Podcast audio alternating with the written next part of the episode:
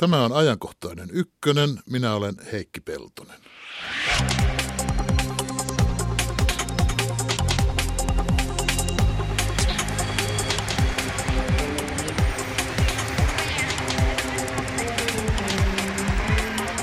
Yrittäminen pitäisi saada helpommaksi ja lisää väkeä pitäisi saada töihin. Esimerkiksi näin voi yrittää tiivistää hallituksen toissapäivänä julkistamat yrittäjyyspaketin ja työllisyyspaketin.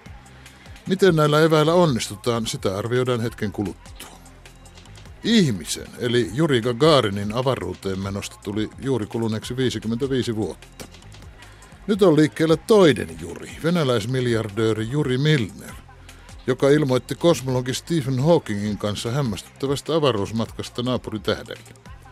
Viikon sisään on saatu muitakin isoja avaruusuutisia. Puolen tunnin päästä siis avaruuteen. Tavan mukaan kuuntelijakommentit ovat tervetulleita lähetysikkunaamme.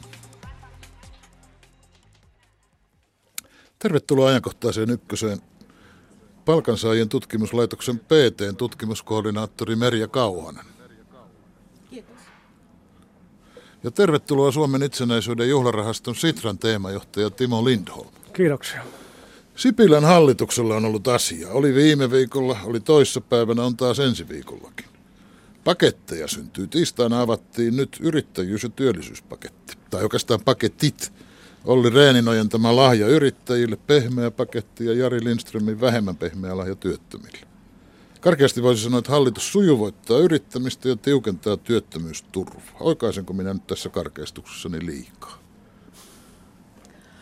Tota, kyllä tässä näissä paketteissa on selvä painotus siihen, että halutaan, halutaan tukea yrittäjyyttä ja yrittäjyyttä sillä lailla, että se edistäisi investointeja ja edistäisi työllistämistä. Että kyllä tässä niin annetaan yri, yrityksille kyllä ja sitten tietenkin tämä työllistämispaketin puolella, niin tässä on, on elementtejä, joissa halutaan poistaa kannustinloukkuja, halutaan äh, kiristää äh, tämmöistä työnetsintävelvoitetta velvoitetta ja muuta, että, että kyllä tässä semmoisia elementtejä on, että siellä työn, äh, työttömien puolella on, on, on tällaista kiristysmentaliteettia kieltämättä.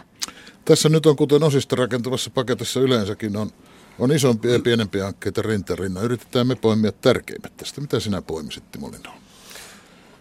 Sieltä yrittäjyyspaketin puolelta mä nostasin ensimmäisenä esiin tämän itsensä työllistäjien tai freelancereiden tai yksin yrittäjien, mitä termiä nyt halutaan käyttää, heidän roolin selkiyttäminen ja parantaminen sillä tavalla, että olisi varmaan kaikkien etu, että ihmiset pystyisivät tekemään töitä eri rooleissa, liikkumaan niiden roolien välillä joustavasti ja helposti ilman, että tarvitsisi miettiä, että jos olen tänään yrittäjä, huomenna palkansaaja, niin mitä tulonsiirtoja kenties menetään, mitä eläketurvalle käy. Että pitäisi olla niin kuin helppo tehdä kaikissa rooleissa töitä peräkkäin vuorotellen yhtä aikaa. Että tänään voi olla yrittäjä ja huomenna työntekijä ja silti ei putoa mihinkään. Niin, tämä, tämä oli se tavoite ja, ja sitähän tällä paketilla osin tavoitellaan ja siinä mielessä suunta on, on erinomaisen hyvä. Ää, toinen toimenpide täältä yrittäjyyspaketista on sitten sellainen, josta on jo kauan puhuttu, joka nyt toteutuu, on jo putkessa tämä yrittäjyysvähennys, jolla kohennetaan henkilöyrittäjien ja elinkeinoharjoittajien asemaa suhteessa osakeyhtiöihin, että siihen tulee se pieni yrittäjäkevennys tai yrittäjävähennys ja se on tervetullut lisä siihen, että, että nimenomaan näiden henkilöyrittäjien asema paranee ja, ja tietyllä tavalla erot osakeyhtiöihin nähden kapenee sitä kautta, että osakeyhtiöillähän on nyt ollut tämä yhteisöveron lasku, se on niitä hyödyttänyt ja, ja vastaavaa toimenpidettä sitten täällä henkilöyrittäjien puolella ei ole tapahtunut ja nyt sitten on tulossa tervetullut korjaus siihen asiaan. Ja vielä kolmantena sieltä yrittäjyyspaketista nostaisin tämän ensimmäisen työntekijän palkkaamisen. Sekin on sellainen, voisi sanoa, ikuisuuskysymys, että millä toimenpiteillä voitaisiin kannustaa niitä yhden hengen yrityksiä palkkaamaan sen ensimmäisen uuden työntekijän. Se kynnys on usein aika korkea ja, ja yrittäjät monet jopa haluaa toimia niin kuin yksin, haluaa toimia verkostossa toisten yritysten kanssa ja yrittäjien kanssa, mutta ilman muuta kannattaa luoda kannustimia siihen, että sen ensimmäisen työntekijän palkkaaminen olisi kannattavampaa ja luontevampaa. Silloin voi tietysti syntyä se tilanne, että jos ensimmäisen työntekijän palkkaamisen saa jotain ylimääräistä tukea, niin kukaan ei enää ilmaista tukea palkkaakaan.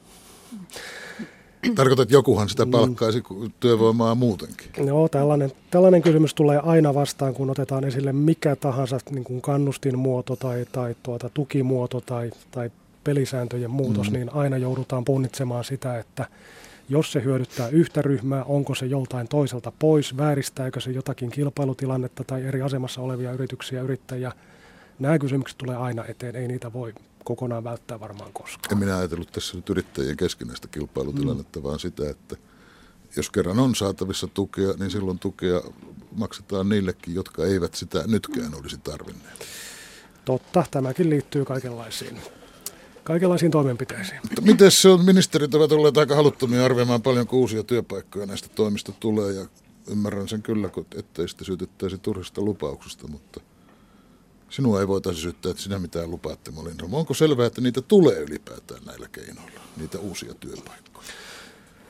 No mä uskaltaisin sanoa, että tulee, koska tässä on työllistämistä ja työllistymistä rajoittanut tietynlainen epävarmuuden ja odottelun tilanne.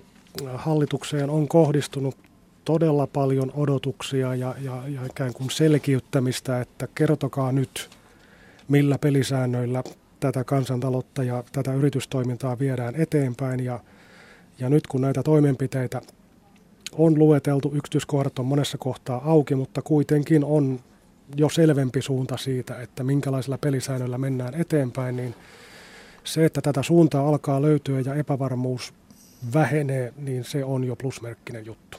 Miten suuri plusmerkkinen juttu se on? Numeroiksi pukeminen on Vaikea. Se tiedän. on vaikea, se on ihan päivänselvä juttu ja, ja, ja rima on korkealla, kun hallitus on itselleen asettanut sen kunnianhimoisen tavoitteen, että 110 000 työpaikkaa tämän hallituskauden aikana – kyllä näillä nyt varmaan hyvissä olosuhteissa ja vielä, vielä jos tuo kansainvälinen puoli tästä etenee, niin ehkä viisinumeroinen luku työpaikkoja kuitenkin. Siis tarkoittaa 10 000 99 000 siltä välillä. Semmoinen haarukka vaikkapa. Että kummassa laidassa ollaan, se on sitten toinen kysymys, mutta plusmerkkinen juttu ilman muuta. No avataan tätä työllisyyspakettiakin. Tai haluaisitko tuohon? Mä haluaisin ehkä Haluat kyllä sanoa. lähteä kommentoimaan vähän ehkä tätä, tätä yrittäjyyspakettia ensiksi ja myöskin sitten näitä ää, että kuinka paljon me saadaan luotua uusia, uusia työpaikkoja. Jos mä ensiksi kommentoin vähän näitä yrittäjäpaketin näitä eri, eri osia ja tuossa mitä, mitä mitä Timokin otti esille, niin, niin tämä itsensä työllistäjien sosiaaliturvan parantaminen, niin mä näen, että se on kyllä erittäin hyvä asia, että, että meillä nämä erilaiset työnteon muodot Suomessa on, on, tota, on kasvanut ja, ja tota, jos katsotaan sitten ää, kaikkia kaikkia tällaisia eri, eri työn muotoja, niin itsensä työllistäjien määrä on, on edelleen pieni. Se on vain joku vajaa 7 prosenttia kaikista työllisistä, mutta se on ollut kaikkein voimakkainen kasvava osuus. Ja, ja, ja siinä on tullut tämä ilmi, että, että osa, osa, osa tästä itsensä työllistämisestä on ollut myös sitä, että yritykset on ulkoistanut toimintoja, että ne ennen, jotka on ollut tuota, palkkatyössä, on nyt sitten tekee sitä samaa, samaa työtä työtä niin kuin yr, yrittäjäasemassa. No eräänlaisia pakkoyrittäjiä. No, no myöskin, myöskin sitä, mutta ei läheskään kaikki, kun tehtiin tämä selvitys itsensä mm. työllistäjistä. Ei toki kaikki, mutta tämä ongelma on siinä, että näiden itsensä työllistäjät, siellä on freelancereita, ammatinharjoittajia, niin heidän nämä, nämä tota, tämä työtilaisuudet, siellä ollaan välillä palkkatyössä, välillä ollaan yrittäjinä. Ja tällä hetkellä tietenkin on se, että, että he ei voi saada sitä ää, niin palkkatyösuhteessa olevat, niin saa sen turvan sieltä kautta. Heidän pitäisi itsensä hankkia se oma vakuutus, joka on monesti kallista. Ja just tämä, yhdistelmä, yhdistelmä tavallaan, niin, niin siinä on paljon puutteita puutteita. Että mä näen, tämä on kyllä erittäin, erittäin hyvä asia, kun lähdetään pidemmällä tähtäimellä miettimään, että jos tällaisten, ö, tällaisen työnteon muoto kasvaa Suomessa, niin että pystytään siihen puuttumaan. No sitten täällä oli näitä Esimerkiksi tämä madalletaan kynnystä ensimmäisen työntekijän palkkaamiselle. Mutta tässä mä mietin kanssa, että sen palkkatuki tai tämmöinen muu tuki voidaan käyttää myös palkkaamaan muualta kuin, kuin työttömien joukosta, niin mä mietin myös tätä, mitä säkin nostit vähän esille, tämä norm, että niin tämmöisiin normaalirekrytointeihinkin voidaan käyttää sitä. Ja mä mietin sitten, että miten sitten työttömän kannalta, jossa voit ottaa sieltä muilta työmarkkinoilta, niin kuinka sitten tämä palkkatuen käyttö, kuinka hyvin sitten nämä työttömät pääsee tämän palkkatuen avulla, avulla sitten työllistymään. Ö, sitten ö, mä mietin nämä tuet yrittäjille eri, eri tuota, muodossa on, on nämä henkilöyrittäjät versus sitten osakeyhtiöt, niin, niin tietenkin aikaisemminhan Suomessa tehty, jotka on koskenut enemmän ehkä osakeyhtiöitä, on tehty isoja paketteja investointien kannustamiseksi. On, on tehty yritysverotuksen keventäminen muutama vuosi sitten 24,5 prosentista 20 prosenttiin. Yksi tavoite oli lisätä investointeja. Investointiaste ei ole kyllä kauheasti noussut, että, että tämmöisiä paketteja on ollut, joilla on hirveän hyvät tavoitteet, että, että miten hyvin päästään sitten tällä uudella, uudella tota, kevennyksellä, niin, niin se jää sitten nähtäväksi. Ehkä sitten mä haluaisin nostaa tästä paketista, yrittäjyyspaketista sellaisia asioita, mitkä mun mielestä on ihan hyviä. Hyviä on esimerkiksi... Mitähän sä olet nostanutkin? Et Joo, on, on, mutta tämmöisiä lisää vielä, mitä, mitä ehkä tuossa Timon esityksessä ei tullut. Eli, eli yksi hyvä asia on se, että, että tuetaan näiden ä, kasvu hakuisten PK-yritysten kansainvälistymistä. Eli me tiedetään ihan tällaisista vertailuista, että muissa maissa niin nämä alkuvaiheessa olevat PK-yritykset on enemmän kansainvälisesti suuntautuneita. Jos me halutaan niin tämmöistä kasvupotentiaalia edistää, niin meidän pitää sitä saada entistä enemmän tuettua. Eli, eli se on selkeästi ainakin jossakin tämmöisissä raporteissa tuotu esille suomalaisten, suomalaisten alku, aloitusvaiheessa olevia yritysten ongelmana, ne ei ole niin, ka, niin paljon kansainvälisesti suuntautuneita. Ja, ja yksi hyvä asia on myöskin tämä innovaatiopankki, jonka pitäisi vauhdittaa sitten innovaatioiden, innovaatioiden ja patenttien hyödyntämistä ja kaupallistamista. Eli, eli siitäkin on olemassa tällaisia raportteja, tekesraportteja, joissa on katsottu, että kuinka aktiivisesti suomalaiset yritykset tuottaa innovaatioita ja minkälaisia innovaatioita ne tuottaa. Ja, ja tuota, tässä raportissa tuotiin esille, että Suomi on aika hyvä tämmöisissä prosessi-innovaatioissa, miten asioita tehdään, joka saattaa toisaalta vähentää työllistymistä, kun tehostetaan toimintaa, mutta aktiivisuus verrattuna moneen muuhun maahan, niin innovaatiot – tässä uusien palveluiden ja tuotteiden tuottamisessa on heikompi. Eli mä näen, että tällaisilla tekijöillä, ja nämä on sitten sellaisia innovaatioita, joilla on sitten sitä työllistävää vaikutusta, niin mä näen, että nämä on hirveän tärkeitä, että, että tällaisiin asioihin kiinnitettäisiin huomiota. Mm-hmm. Ja sitten ihan tämä, että kuinka hyvin, hyvin sitten tämä, nämä, tämä yrittäjyys- ja työllisyyspaketti, kun tämä hallituksen tavoitteena on, on se 110 000 uutta työpaikkaa hallituskauden aikana ja, ja, ja sitten tämä työllisyysasteen nostaminen 72 prosenttiin. Nythän me ollaan siinä vähän päälle 68 prosentissa, että pitäisi 4 mm-hmm. prosenttiyksikköä kirja. Niin mä näen kyllä, että että nämä toimet, mitä tähän on tietysti hirveän vaikea pukea numeroiksi, kun nämä on vielä keskeneräisiä nämä tavallaan ei ole kerrottu kaikki yksityiskohtia, että, että mä itse näen, että, että mä pidän hirveän epätodennäköisenä, että näillä nyt hirveän isoja kasvu, ää, työllisyyden kasvulukuja saadaan näin, tämän paketin avulla aikaan. Että tässä on aika monenlaisia elementtejä, mutta mä en näe niitä. Jos mietitään sitten, että tietenkin tähän koko tavoitteeseen, tämä on osa tätä laajempaa pakettia, se on kilpailukykypaketti. Hallitus on siis laskenut siitä 110 000, että kilpailukykypaketin osuus on joku 35 pyörii, pyörii 40 000 Mutta sekin on, äh, siitäkin on arvioita, että se on vähän ehkä yläkanttiin, että, että monet tutkimuslaitokset mukaan lukien PT on esittänyt, että ne, todennäköisesti ne arviot jää myöskin siitä pienemmäksi. Että, että mä näen, yksi, yksi tekijä on mun mielestä mielenkiintoista, me katsotaan niin tänä keväänä julkistettuja tämmöisiä ä, talousennusteita, että mitä eri ennustelaitokset arvioi talouskasvusta tälle vuodelle, ensi vuodelle. Puhutaan maksimissaan, puhutaan tuossa prosent, prosentin kasvuluvusta ja me tiedetään, että talouskasvun ja, ja, ja työllisyyskasvun välillä on voimakas yhteys. Ja, ja tosiaan niin mä pelkään, että, että nämä, nämä tämmöiset luvut, mitä, mitä tällä hetkellä ennakoidaan. Niissä on mukana myöskin tämä kilpailukykypaketin vaikutus mm. näissä ennusteissa. Niin, niin tosiaan ollaan jäämässä aika alhaiselle tasolle. Eli mä näen, että pitäisi olla enemmän sellaisia toimia, jotka oikeasti vaikuttavat siihen ä, talouskasvuun. Että nämä, ei ole se, nämä on sellaisia toimia, joilla voidaan parantaa toki jossakin määrin on ihan hyvän suuntaisia, mutta mä pelkään vaan, että se suuruusluokka jää aika pieneksi näissä. Siis yhdessä tiivistelmänä sanotko, että oikea suuntaisia, mutta riittämättä. Joo, juuri näin, juuri Joo. näin. Joo, mä tarttuisin tuohon Merjan esille nostamaan kansainvälistymiseen ja sitten myös näihin kasvuennusteisiin. Ja niillä on sellainen linkki, että kun ihmetellään ja mietitään näitä Suomen nykyisiä ja viime vuoden talouskehityslukuja ja sitä mitätöntä kasvua ja että mik, miksi se on näin heikkoa, niin yksi kysymys siinä on se, että Suomi on niin pitkään ollut nimenomaan viennissä aika suuryritysvaltainen kansantalous. Meillä on parikymmentä erittäin suurta vientiyritystä ja niiden yhteenlaskettu osuus koko tavaraviennin arvosta on päälle 40 prosenttia. Ja nämä isot yritykset on perustellusti joutuneet miettimään sitä, että missä työllistävät, minne investoivat, missä se tuotanto on, ja se on monesti sitten ulkomailla.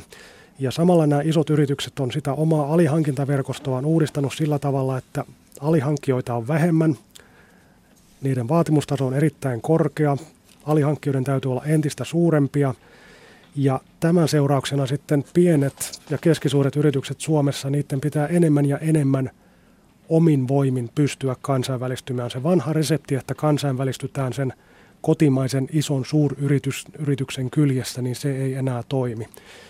Ja tätä urakan suuruutta, mikä myös selittää näitä ehkä heikkoja kasvulukuja, on, on se, että jos katsotaan sieltä vientiyritysten joukosta ne yritykset, joista jokainen vie korkeintaan miljoonalla eurolla per vuosi tavaroita tai palveluja ulkomailla, tavaroita nimenomaan, niin näiden yritysten, niitä on 14-15 000 kappaletta, niiden yhteenlaskettu osuus tavaraviennin arvosta on kolmisen prosenttia. Eli meillä on valtava urakka siinä, että saataisiin paljon nykyistä enemmän kansainvälisillä markkinoilla pärjääviä pieniä keskisuuria yrityksiä. Ja missä tahansa kansantaloudessa tällaisen yritysrakenteen uudistaminen ja muuttaminen, niin se on pitkä urakka. Ei yksi vuosi tai kaksi vuotta, niin ei tee siinä ihmeitä. Että tämän mä näen yhdeksi sellaiseksi tekijäksi siinä, että miksi me ollaan nyt tässä tilanteessa, kun ollaan. Meillä on tämmöinen rankka iso rakennemuutos vientiyritysten kesken, niin kun se on urakka on puolitiessä. Sallikaa, sallikaa minun nyt avata vähän sitä työllisyyspakettia. Joo, joo, ilman muuta. Ehkä, ehkä sanoinkin jo, että ministeriön omissa sananvalinnoissa sehän kiinnittää huomiota, että kun yrittäjyyspuolella sujuvoitetaan, niin työllisyyspuolella suosittu verbi on tiukentaa. Että työttömyysturvaa tiukennetaan, velvollisuutta ottaa vastaan työtä tiukennetaan. Työttömillä on aiempaa tiukempi velvollisuus osallistua työllistymistä edistäviin palveluihin. Onko se niin, että tiukkuus lisää työllisyyttä, Merja No tota, mä, mä en näe sitä, että, että tässähän on, on, nähdään sillä lailla, että, että meillä on tulossa tähän ansiosidonnaiseen työttömyysturvaan näitä, näitä tiukennuksia sitä kautta tai, tai muutoksia sillä lailla, että, että tämän ansiosidonnaisen työttömyysturvan maksimikestoa ollaan lyhentämästä. Tällä hetkellä se on 500 päivää ja 400 päivää niille, joilla on alle kolmen vuoden työhistoria. Ollaan lyhentämässä sitten alle 58-vuotiaille, niin, niin tota, että se olisi maksimipituus olisi 400. Ja, ja sitten tässä on myöskin äh, elementtejä, että tämä työn vastaanottamisvelvollisuutta tiukennetaan, eli, eli puhutaan tästä alueellisesta liikkuvuudesta, että kuinka... Eli pitää mennä töihin. Pitää mennä töihin matkan pidemmän päähän, matkan päähän. Ja, ja pitää ja, mennä töihin semmoisiin ammatteihin, jo. joista ei välttämättä siis ikään kuin pienempi palkkaisiin ammatteihin kuin niin, ennen. Eli ammattisuoja, eli kuinka kauan on voimassa sen jälkeen, kun olet työttömänä, niin ammattisuoja. Mutta mä haluaisin ehkä kommentoida sillä lailla näitä juttuja, että, että tässähän on, ollaan tosiaan putkessa on, on tämä, tämä jo päätetty, että tämä työttömyysturvan maksimikesto lyhenee – mutta sitten toinen asia on, että nämä, nämä tota, työn vastaanottovelvollisuus, niin kuin ammattisuojat muut, niihin on tehty viime vuosina jo tiukennuksia. Vuonna 2015 alusta, niin, niin just tätä, että kuinka miltä maantieteelliseltä alueelta sun pitää ottaa vastaan työtä. Sitähän juuri tiukennettiin, eli työmatka saa kestää päivässä niin maksimissaan kolme tuntia, eli sulla voi olla yli 80 kilometrin mm. työmatkat. Näitähän on tehty näitä tiukennuksia ja, ja tälläkin hetkellähän työttömyysturvan edellytyksenä on se, että osallistuu näihin aktivoit tällaisiin työllistävistä edistäviin palveluihin. Mä mietin, että, että mikä tässä on. Mutta... Siis tarkoitatko, että tässä tarjotaan lisää sitä, jota on nytkin jo? Joo, sitten se on jo putkessa. Että mä en tiedä, onko tutkittu näiden näin, nythän on ollut jo voimassa näitä tiukennuksia, niitä on tehty viime vuosina, että onko tutkittu, että miten ne on toiminut. Mutta mä näen sen, että, että tämä työttömyysturvan, ää, tässä, tässä suhdannetilanteessa, että kun sitä työvoiman kysyntään työpaikkoja ei oikeasti ole, niin ei se kauheasti auta, auta sitten, jos sulla ei ole työpaikkoja, niin, niin tota, tiukentaa niitä ehtoja. Et mihin se voi johtaa? Se voi johtaa siihen, että sä, et niinkö sitten, sä tiput sille ä, perusturvalle tai sä poistut työvoiman ulkopuolelta, et välttämättä työllisty. Eli, eli tuota... no, jos, jos mä yritän vähän nivoa yhteen tätä yrittäjäpuolta ja työllisyyspuolta, niin tässä kokonaisuudessaan tässä pyritään siihen, että yrittäjä saisi työvoimaa käyttöönsä helpommin ja halvalla – mikä sitten toiselta puolelta katsottuna näyttää että työtä vailla oleville, niin, niin järjestyisi nyt kuitenkin jotain pientä tekemistä, että ei laiskutteluksi menisi. Hmm. Mut mä, mä näkis... Tässähän nämä kohtaa. No suurin, suurin piirtein noin ja tuota, sen tiukkuuden työttömyysturvassa tai työllisyyspolitiikassa ymmärrän sitä kautta, että onhan julkiset varat käyneet vähin, että se on ymmärrettävä juttu. Ja ammattisuojan puolella niin, niin, niin ymmärrän senkin, että sitä ammattisuojaa rajataan, koska maailma nyt on muuttunut sillä tavalla, että ammatit ei ole samanlaisia kuin ennen. Toimenkuvien sisällä on tapahtunut aika paljon muutoksia.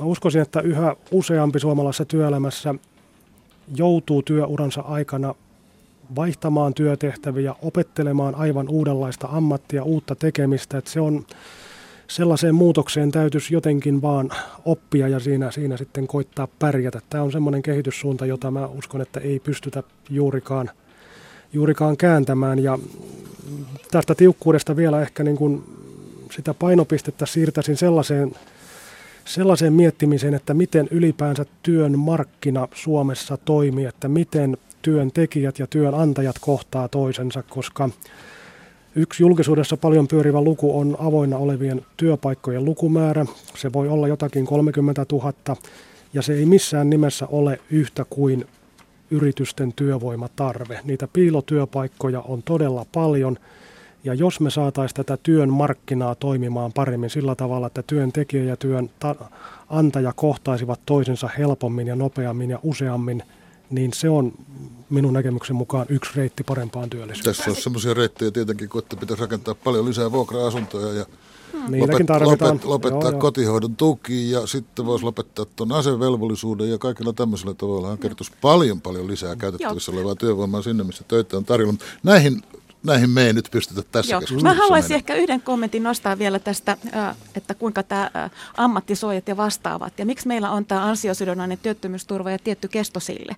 Niin yksi tärkeä tekijä olisi mun mielestä muistaa, että, että, että on, on sekä yritysten etu, on sekä työntekijän etu, on yhteiskunnan etu, että nämä työttömät työnhakijat niin se mätsi tavallaan, että mihin, minkälaisiin työpaikkoihin työllistyy, vastaa mahdollisimman hyvin heidän koulutustaan. Eli mm-hmm. tämmöinen hyvä ansiosidonnainen työttömyysturva mahdollistaa, että pidempään voi etsiä sitä parempaa, parempaa ö, kohtaantoa sille, että osaaminen, yrityksen tarpeet ja oma osaaminen kohtaa toisiaan. Se se, sillä on merkitystä siis ihan tämän ä, tuottavuudelle ja muulle, että siis on pitkällä aikavälillä, niin se on paljon järkevämpää. Et mun mielestä pitäisi keskittyä puhumaan myös näistä työpaikkojen laadusta. Et tässä on mun mielestä tällä hetkellä puhutaan aika paljon, että tarvitaan lisätyöpaikkoja ja kannustetaan, että, että käytetään sitä työttömyysturvaa, että työllistytään nopeasti. Mutta mun mielestä pitäisi muistaa myöskin tämä laatuaspekti, että mitkä pitkällä aikavälillä on ne seuraukset siitä, että, että nämä ihmiset työllistyy paremmin osaamista vastaava. Se on kaik, kaikkien etu. Mä näen, että, että, että siinä pitää olla tämä työt, ansiosidonnainen työttömyysturva, sillä on kaksi aspektia. Toinen on, että se tasaa tota, näitä ö, kulutusmahdollisuuksia kuin työttömyysturvaa. Se on sosiaalivakuutuksen tärkein muoto Suomessa. Toinen aspekti on, että se mahdollistaa myös, että sulla on aikaa sitten mahdollisuus etsiä sitä työpaikkaa. Et mä näen, että nämä on hirveän t- tärkeitä elementtejä myös muistaa, että tämä keskustelu aika pitkälle, pitkälle unohtaa tämän la- laatuaspektin. No, mä olen samaa mieltä siitä, että kokonaisuuden etu on ilman muuta se, että jokainen on itselleen parhaiten on, so, sopivassa. On hyödyllistä, että ammattimies on ammattimies. Se on, se on, se on ihan selvä asia, mutta sitten tähän liittyy Anteeksi myös, se, miesaspekti. liittyy myös se, se kysymys, että vaikka on perusteltua hakea sitä parasta työpaikkaa itselleen, jos sitä työttömänä hakee, työttömyys pitkittyy, niin sen työllistymisen todennäköisyys se vaan heikkenee. Ja sitten pitää punnita sitä vaihtoehtoa, että kannattaisiko mennä töihin, ei ehkä siihen A, parhaiten omaa osaamista vastaavaan työpaikkaan, mutta että olisi työelämässä, koska sieltä taas siirtyminen siihen parhaaseen paikkaan on helpompaa kuin pitkittyneen työttömyyden kautta. Joo, no, mä... jos vähän yritetään mennä eteenpäin eikä tästä ammattisuojasta, niin Joo, tämän... mäpä kysyn, että kun tässä nyt yrittäjän kynnystä palkata työntekijöitä yritetään madaltaa, mm. erityisesti ensimmäinen työntekijä, mutta muutenkin, mm. niin madalletaanko sitä nyt tässä työntekijän kustannuksella vai ikään kuin yhteiseen piikkiin? Mä näkisin, että yhteiseen piikkiin kyllä se on, se on kannattavaa koko järjestelmälle, koko taloudelle, että ihmiset löytäisivät työpaikkoja.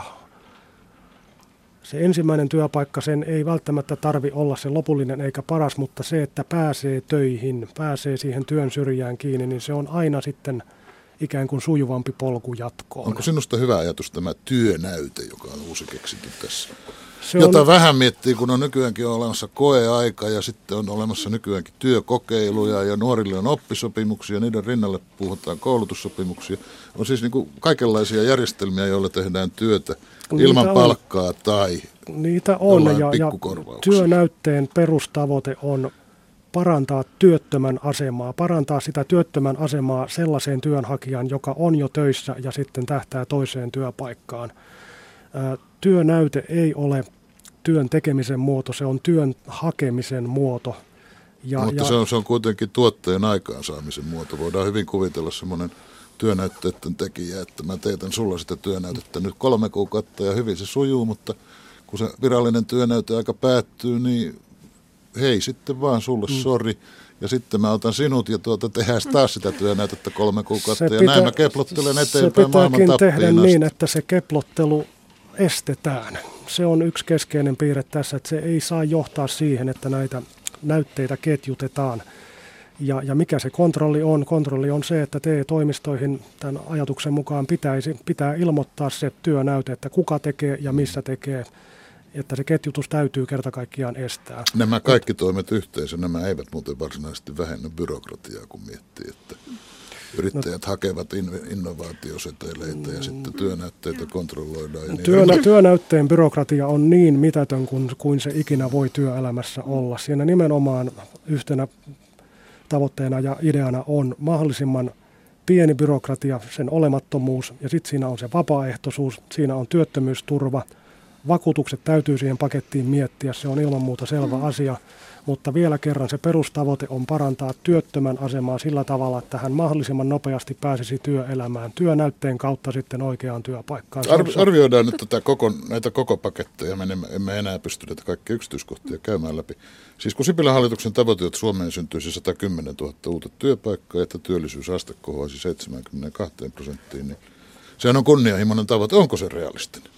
Vai päteekö tähän niin kuin hallituksen tavoitteeseen tunnuslause Pariisin opiskelijan mielenosoituksesta vuodelta 1968, että ole realisti, vaadin mahdottomia? Joo, tota, niin mä näen, että tietenkin, tietenkin on hyvä asettaa kunnianhimoisia tavoitteita, mutta mä en näe sitä ihan realistisena, jos mietitään näitä, että, että mitkä nämä meidän ää, talouskasvunäkymät on edelleen, koska me ollaan tietysti myös paljon riippuvaisia, kun me ollaan tämmöinen pieni avotalous, me ollaan riippuvaisia myös, että mitä tuossa kansainvälisessä talouskehityksessä tapahtuu, että, että mä, mä, mä en niin näe sitä ihan, ihan realistisena. Tietenkin on hyvä, hyvä, että jos päästään sinne suuntaan, se on hirveän tärkeää, Ehkä yhden asian vielä haluaisin tästä työllisyyspaketista, tämmöinen yleisempi kommentti vielä, jos sallitaan. Jos se on niin, lyhyt. Tämä on lyhyt. Eli, eli tota, nämä toimet on aika paljon tätä, kannustetaan työllistymään näillä työttömyysturvalla ja niin edelleen. Tämä tämmöistä niin sanottu work first toimia.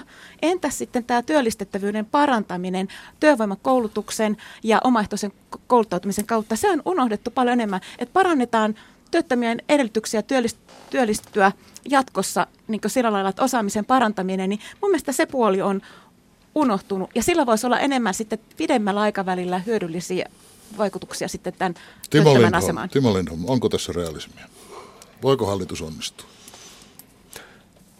Ei se mahdoton ole, mutta kyllä se rima on korkealla. Siis tällaisiin työllisten määrän lisäyksiin päästiin viime vuosikymmenen hyvällä nousukaudella. Se oli erilaista maailmaa kuin mitä, mitä, missä nyt eletään, että kyllä se tavoite on vaikeampi saavuttaa kuin viime vuosikymmenellä tai edellisellä, aivan varmasti. Kiitos Timo Lindholm. Kiitos Merja Kauhan. Joo, kiitos. Kiitoksia. 40 sekuntia kohta enää kolmatta erää jäljellä. Pirnes tarjoilee. Kukkonen ohjaa hieman takatolpasta ohi. Puljärvi laukko. Ja nyt on tyhjä maali. Ei! Pirnes vetää pölyt kiekon päältä. Eikä mene sisään ja sitten keskialueelle. 30 sekuntia enää jäljellä. 0-2 tappara on menossa tässä nyt sitten finaaliin. Jälleen toimitetaan kohti karhusta. Kiekko kankaan perälle. Kankaan perä ei saa toimitettua keskialueelle. Lajunen 20 sekuntia. Pirnes. Ja nyt on paikka. Ei millään mene. Ja sitten tappara toimittaa voittaa. Ja tuleeko tästä pitkä kiekko? Meneekö se lopulta maaliin? Meneekö maaliin? Ei! Ai ai! Siitä hakee Laatikainen ja Tappara menee finaaliin. Rakennusyhtiö SRV aikoo aloittaa Tampereen kruunuksin nimeämänsä Kansia Areena-hankkeen rakennustyöt jo ensi vuonna. Kokonaan uuden kaupunginosan rakentaminen ydinkeskustaan junaradan päälle maksaa puoli miljardia euroa. Ensimmäiset jääkiekkoottelut on tarkoitus pelata areenassa vuonna 2020. Monitoimiareenan toteutuminen on tärkeää tamperelaiselle jääkiekolle, sanoo Tapparan toimitusjohtaja Mikko Leinonen.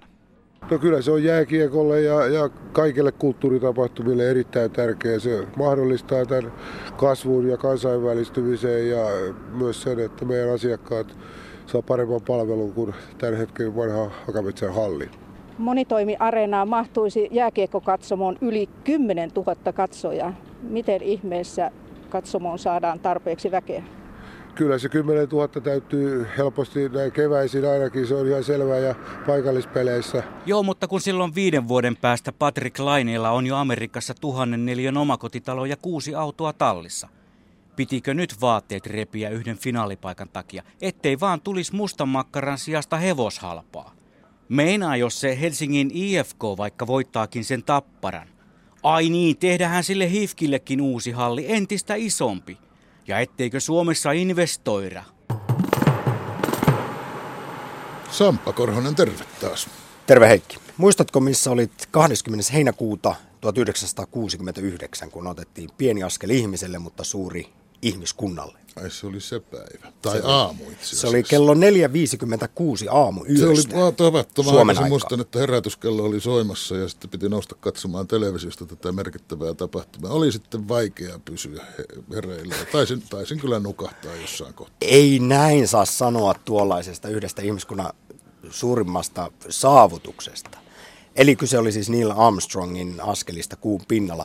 No tätä tapahtumaa ennen suurin koettiin 12. huhtikuuta 1961. Silloin Juri Gagarinista tuli ensimmäinen avaruudessa matkanut ihminen ja viime tiistaina vietettiin tätä Gagarinin avaruutenmenon 55-vuotispäivää. Osaltaan sen kunniaksi julkistettiin pökerryttävä avaruusuutinen tähtien välisestä hankkeesta matkasta Alfa Kentauriin. Viikon sisällä on saatu muutama muukin erittäin iso avaruusmatkailuun liittyvä uutinen ja nyt nivotaan nämä yhteen. So today I want to ask a question. The question is, can we reach the stars? Can we literally reach the stars? This is Alpha Centauri, our neighboring star. Alpha Centauri is over four light years away. Four light years, by the way, is 25 trillion miles. That's 25 trillion miles. But, ladies and gentlemen, there is a technology just over the horizon which can get us to the speed we need. With light beams, light sails, and the lightest spacecraft ever built, we can launch a mission to Alpha Centauri within a generation. Today, we commit to this next great leap into the cosmos. Because we are human, and our nature is to fly. Tiistaina 12. huhtikuuta tuli täyteen 55 vuotta siitä, kun ihminen matkusti ensi kertaa avaruuteen. Hän oli Juri Gagarin. Nyt pääosassa oli kuitenkin toinen Juri, sukunimeltään Milner, venäläinen miljardööri, ja hänen vierellään kosmologi Stephen Hawking. He julkistivat yhdessä hämmästyttävän suunnitelmansa. lähettää luotain toiseen aurinkokuntaan Alfa Centauriin yli 4,3 valovuoden päähän. Ja vielä niin, että sinne päästäisiin 20 vuodessa laukaisusta. Vaikka nykytekniikalla matkan pitäisi kestää 30 000 vuotta. Milnerin ja Hawkingin Breakthrough Starshot luotain kulkisi viidesosalla valon nopeudesta, eli tuhat kertaa nopeammin kuin mikään tähän asti rakennettu alus. Kyse olisi siis jostain, mitä on ollut tähän mennessä vain mielikuvituksessa ja science fictionissa. Miten tämä voisi olla sitten mahdollista? Avaruustutkija Sini Merikallio Ilmatieteen laitoksesta. Aika huimia suunnitelmia on Hawkingilla ja kavereilla. Ilmeisesti ajatellaan, että tehdään tällainen tava, niin kuin perinteisen tyyppinen aurinkopurje, johon sitten ammutaan se menoenergia täältä laaserilla. Tämä mieletön energia bursti, tällainen valonsäde siihen, jolla sitten saadaan suuresti energiaa siihen alukseen ilman, että se alus painaa paljon mitään. Ja ideanahan heillä on lähettää ihan parin minuutin aikana, että se, on, se kiihdytys kestää vain pari minuuttia ja sillä päästään tosiaan sinne niin kuin isoon osaan vallonnopeutta tai huomattava osa vallonnopeutta saada aikaiseksi sillä. Ja no siis hienoa, kannatan sinänsä tällaista yrittelijäisyyttä, mutta herää kyllä paljon kysymyksiä siitä teknologiasta, että miten esimerkiksi, saadaanko me jotain tietoa sieltä takaisin koskaan, mikä on lähetin teknologia. Sieltä täytyy olla joku antenni, millä sieltä lähetetään tietoa meille takaisin, että mitä se luontaisella näkee ja kokee. Tota, miten saadaan se energia ja virta siihen tämän antennin käyttöön, että saadaan sieltä data takaisin meille. Niin sitä, se kyllä herättää aika ison kysymyksen. Monia muitakin kysymyksiä tämä uutispommi on asiantuntijoissa herättänyt. Vaikka Starshot Breakthrough-projektissa on rahaa jo 100 miljoonaa ja suunnitelmat pitkällä, niin esimerkiksi tähtitieteeseen ja avaruustutkimukseen erikoistunut tietokirjailija Markus Hotakainen toteaa, että toteutumisen sijaan kyse voisi olla enemmänkin ihmisten mielenkiinnon herättämisestä taas avaruustutkimukseen. No kyllä mulle itse asiassa tuli mieleen vähän tämmöinen Loch Nessin hirviö, että, että tota, kun siellä järvenrannalla ihmiset katsoo sinne ulapalle, niin, niin varmaan 90 prosenttia toivoo näkevänsä sen hirviön, mutta korkeintaan 10 prosenttia uskoo, että se on olemassa. Ja tässä on vähän sama, että, että kyllä mäkin haluaisin, haluaisin nähdä, että se toteutuu, mutta, mutta en mä kyllä ihan, ihan vielä tältä istumalta sitä usko. Et enempi, suurempi asia tässä on ehkä se, että, että tämän myötä herätetään ihmisten kiinnostus ja, ja saadaan tuotua esiin avaruustutkimukseen ja, ja tähtitieteeseenkin liittyviä asioita ja, ja kehitettyä sitä uutta tekniikkaa. Et mä, mä en, en välttämättä näkisi niin, että vaikka se luotain ei koskaan toteutuiskaan, niin projekti ei silti ole epäonnistunut. Lähteekö Stephen Hawkingin ja Juri Milnerin luotain Alpha Centauriin viidesosalla valonnopeudesta selviää näillä näkymin seuraavan parin vuosikymmenen aikana. Tämä ei ollut kuitenkaan lähipäivien ainut suuri avaruusuutinen. Viime perjantaina koettiin konkreettinen iso onnistuminen, joka on osaltaan muuttamassa avaruusmatkailua merkittävästi.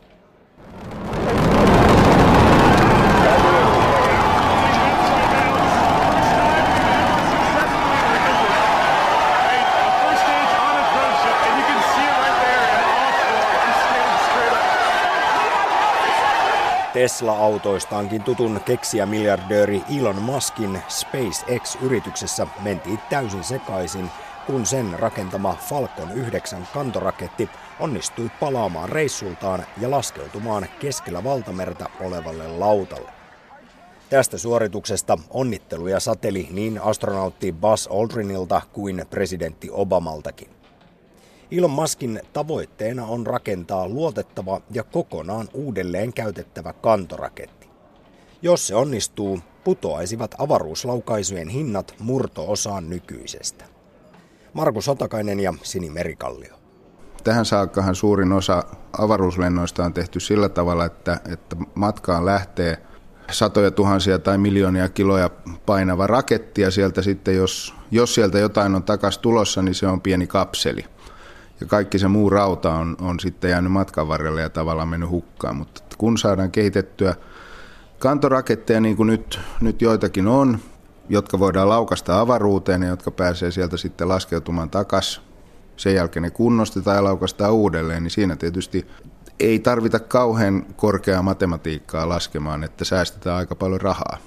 Ja avaruustutkimuksessa ja avaruuslennoilla suurin ongelma on, on se, että se on tällä hetkellä edelleen kallista, mutta, mutta näillä konsteilla siitä saadaan ilman muuta halvempaa tulevaisuudessa. Tässä on montakin hienoa juttua. Iso hieno juttu on se, että yksityinen firma on päässyt pitkälle avaruusprojekteissa. Ja toinen on sitten se, että ne tekeekin sen sellaisella kierrätysmeiningillä. Eli edes jotain osia tuodaan takaisin sieltä ja tehdään hallitusti tämä homma. Ja nyt tämä just lähenee koko ajan sitä, sitä, että siellä seuraavaksi on kyydissä ihmisiä, jotka käy, käy kiertolalla, tulee takaisin hallitusti. Sama vehke, vehje sitten tankataan uudestaan, lähdetään uudestaan käymään avaruudessa. Niin kyllä se tuo, kyllä se luo tota, noin sellaista optiota tähän, että tämä ehkä avaruusbisnes tulee kääntymään enemmän niin kuin yksityisten firmojen puolelle kokonaisuudessaankin. Että saa nähdä, miten, miten käy. Venäläismiljardööri Juri Milner puhaa siis Stephen Hawkingin kanssa luotainta lähitähdelle. Mukana projektissa on myös muun muassa Facebookin perustaja Mark Zuckerberg.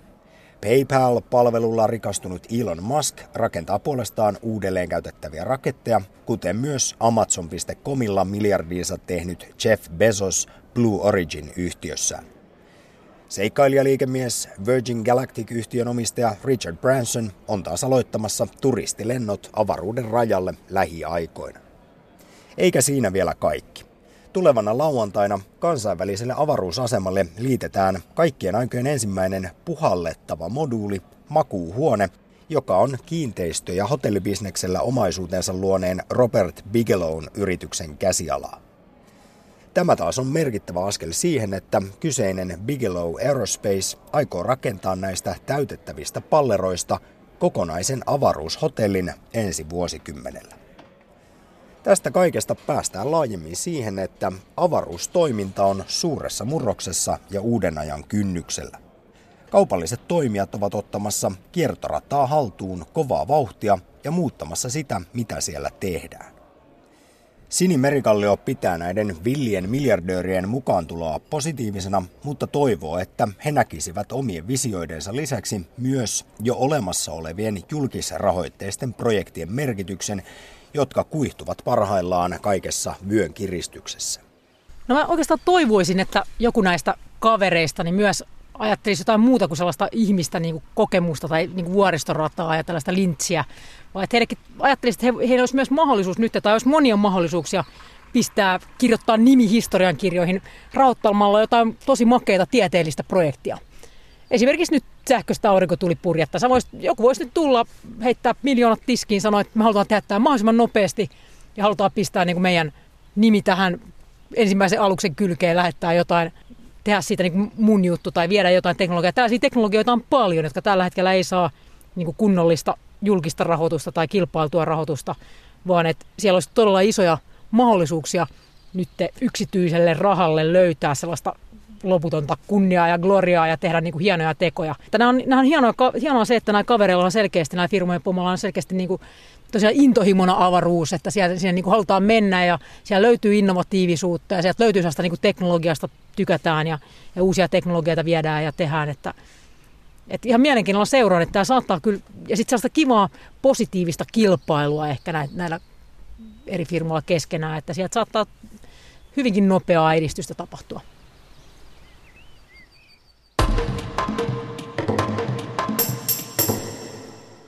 Kansanedustajien palkkioita päätettiin toissapäivänä korottaa 0,43 prosentilla. Sitä nyt on ainakin 90 kansanedustajista moittimassa. Eihän meille mitään olisi tarvinnut. Ja että ei ole asiasta päättänyt palkkiotoimikunta nyt ymmärtänyt ajan henkeä. Mutta aikoinaan on päätetty, että palkkiotoimikunta on itsenäinen eduskunnasta riippumaton. Ja että kansanedustajien palkkio seuratkoon yleistä palkkakehitystä. Näin on eduskunta viisaudessaan aikoinaan päättänyt. Tällainen korostetusti itsenäinen palkkiotoimikunta perustettiin, kun kansanedustajat halusivat päästä eroon siitä, että he itse päättivät palkoistaan. Silloin ennen vanhaa joutuivat kansanedustajat selittelemään palkkioidensa korotuksia vaalikansalle, voimatta vetäytyä minkään toimikunnan selän taakse. Ja aina joskushan niitä piti korottaa, eikä kukaan oleta, että ne maailman tappiin olisivat voineet olla vuoden 1919 tasolla. Nyt voivat, siis kansanedustajat vetäytyä palkkiotoimikunnan leveän selän taakse. Se sillä uudistuksella silloin haluttiin saada aikaan ja se saatiin. Eihän me mitään, mutta kun. Kun kansanedustajat eivät voi äänestäjien pelossa puolustaa palkkioidensa korottamista, niin annettakoon mahdollisuus tällaiselle vapaaehtoiselle kansanvallan puolustajalle. Siis. Kansanedustajien palkkioiden korotukset ovat aivan perusteltuja ja oikean suuruisia. Oikean suuruisia ne ovat, kun ne vastaavat voimassa olevaa työllisyys- ja kasvusopimusta. Kansanedustajien palkkioista puhuttaessa on tapana taivastella myös niiden tasoa. Peruskansanedustajien palkkiot ovat 6 ja 7 000 euron väliltä kuussa. Valiokuntien puheenjohtajille ja puhemiehelle maksetaan enemmän. Köyhimpien suomalaisten tuloihin verrattuna kansanedustajien palkkiot ovat ruhtinaalliset. Keskituloisten suomalaisten palkkoihin verrattuna ne ovat isot.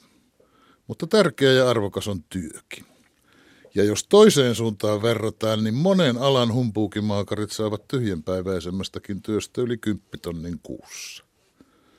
Tämän kansanedustajan työn tärkeyden ja raskauden havaitsemista haittaa tietysti se, että porukassa aina näyttää olevan sellaisia, joiden eduskunnassa olosta ei todellakaan kannattaisi paljon korvausta maksaa. Se on vähän tällaisen joustamattoman taulikkopalkan ongelma. Ja vaikka kollektiivisopimukset kiellettäisiin ja kaikki palkat sovittaisiin paikallisesti, henkilökohtaisesti, nuppi nupilta, niin eduskunnassa tuskin löytyisi tapaa määritellä palkkio henkilö henkilöltä kykyjen ja työssä osoitettujen taitojen mukaan. Ei lajittelisi puhemies edustajia vuohiin ja lampaisiin.